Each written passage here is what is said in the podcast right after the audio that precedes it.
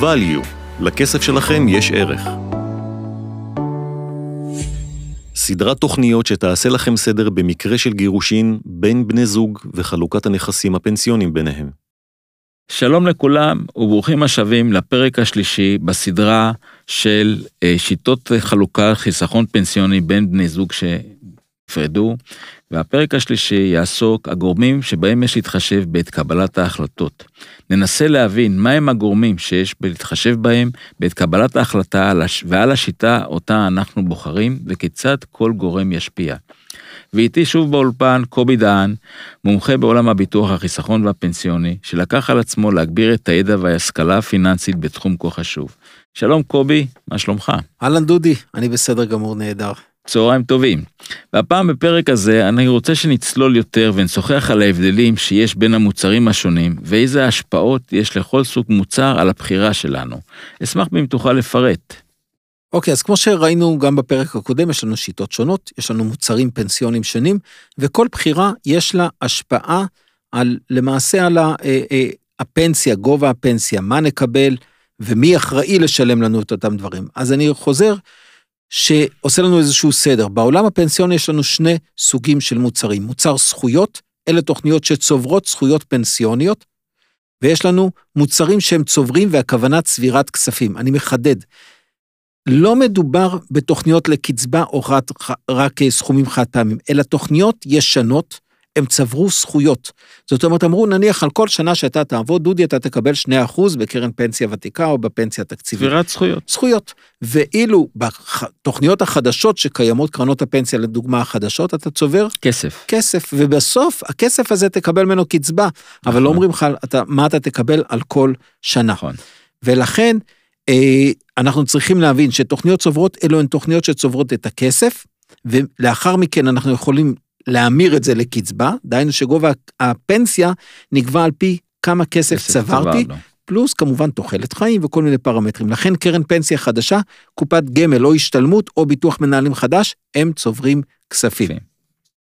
ועכשיו שאנחנו מבינים את ההבדלים וגם איזו תוכנית נכללת תחת איזו קטגוריה, אשמח אם תוכל להרחיב מהם הגורמים שיש להתחשב בהחלטה, האם נכון לנהוג לפי החוק החדש או שמא שיטה אחרת. שיטות הישנות, נכון. אז רגע לפני שאנחנו אה, מחליטים האם לבצע חלוקת נכסים פנסיונים בהתאם לחוק, צריך לבחון כל מיני פרמטרים שעשויים להשפיע על ההחלטה. כאשר אנחנו מבצעים חלוקה, צריך לראות מה מין העמית שממנו הוא צריך לשלם, ומה הגיל שלו, ומה הגיל של הבן זוג השני. לדוגמה, אנחנו יודעים שיש הבדל בין מקדם, זאת אומרת של גבר ושל אישה. דהיינו, נכון. כמה פנסיה יקבל אה, אה, גבר וכמה אישה. מאותו זה, סכום. באותו סכום. זאת אומרת, אם אנחנו לוקחים מיליון שקלים, מה אנחנו מחלקים? אם אנחנו נחלק בסכום שיותר גבוה, כמו אצל נשים, אז אנחנו יודעים שהקצבה יותר נמוכה. למה? כי הן חיות יותר. ולכן עכשיו, אם יש לנו תוכנית מהסוג הזה, ואנחנו בעצם באים לחברת הביטוח או לקרן הפנסיה, ואומרים לקרן אה, פנסיה יקרה, אנחנו רוצים שתפצלי לנו את התוכנית לשתי תוכניות, כי התגרשנו. מגיע לי עכשיו שתשימי לי בצד מהתוכנית של הבעל, נניח לצורך העניין, 200 או 300 אלף שקלים או חצי מיליון שקלים, שמהם אני אקבל בעתיד. קרן הפנסיה עושה את זה. אבל כשהיא תרצה לשלם לי את הפנסיה, היא תשלם את זה לפי המין שמקבל. זאת אומרת, נניח חצי מיליון שקל עבר לאישה, זה יחולק לפי המקדם של האישה, מיליון שקל שנניח נשאר אצל הגבר, יחולק לפי המקדם. ולכן, אם היינו משאירים את הכל בקרן הפנסיה על שם הבעל, הבעל. אז היינו מקבלים פנסיה שהיא יותר גבוהה. כמובן. אבל אם הפוך. אה, וכמובן אם הפוך, אז, אה, אה, אז בדיוק לעשות את העניין הזה. לכן יש פה שיקול של כמובן לבחון את זה. מעניין. אז כמה דברים שצריכים לשים אליהם לב, אבל בספר של הדברים שלך התייחסת למושג של רישום או פתיחת תוכנית. תוכל להרחיב? כן, יש לנו הבחנה בין שני מושגים. כשאנחנו נותנים את ההנחיות על פי פסק הדין של בית המשפט לגבי העניין של חלוקת הרכוש בין בני זוג, כמובן אנחנו מדברים על חלוקת רכוש פנסיוני, יש לנו שתי אפשרויות.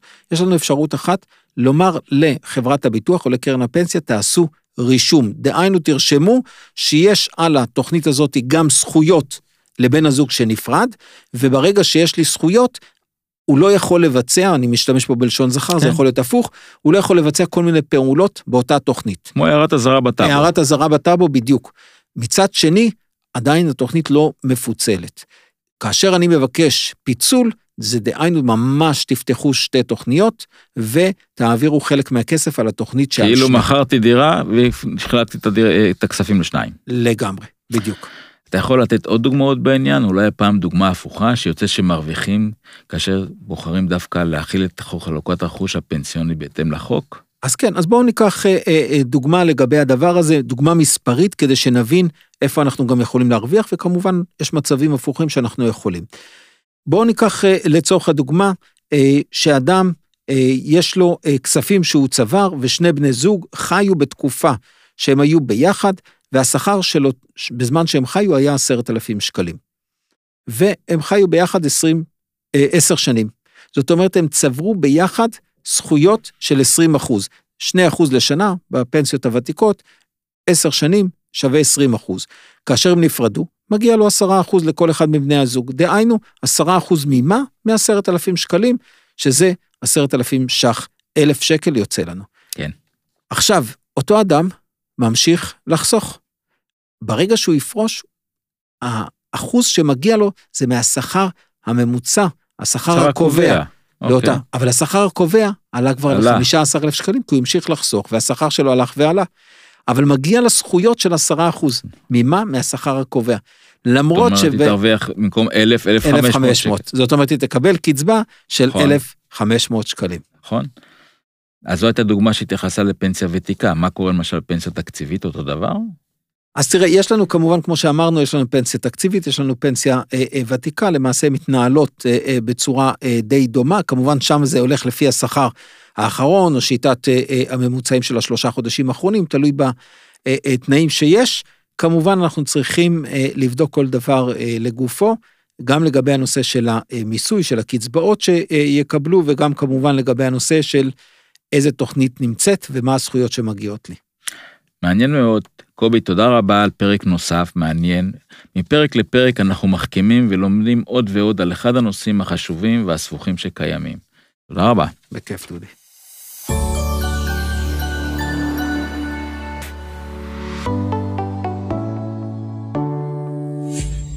כל הנאמר בתוכנית מטרתו הגברת הידע הפיננסי. לצורך בחינת המלצות מותאמות באופן אישי, חובה להתייעץ עם בעל מקצוע. אין לראות בנאמר בתוכנית המלצה אישית.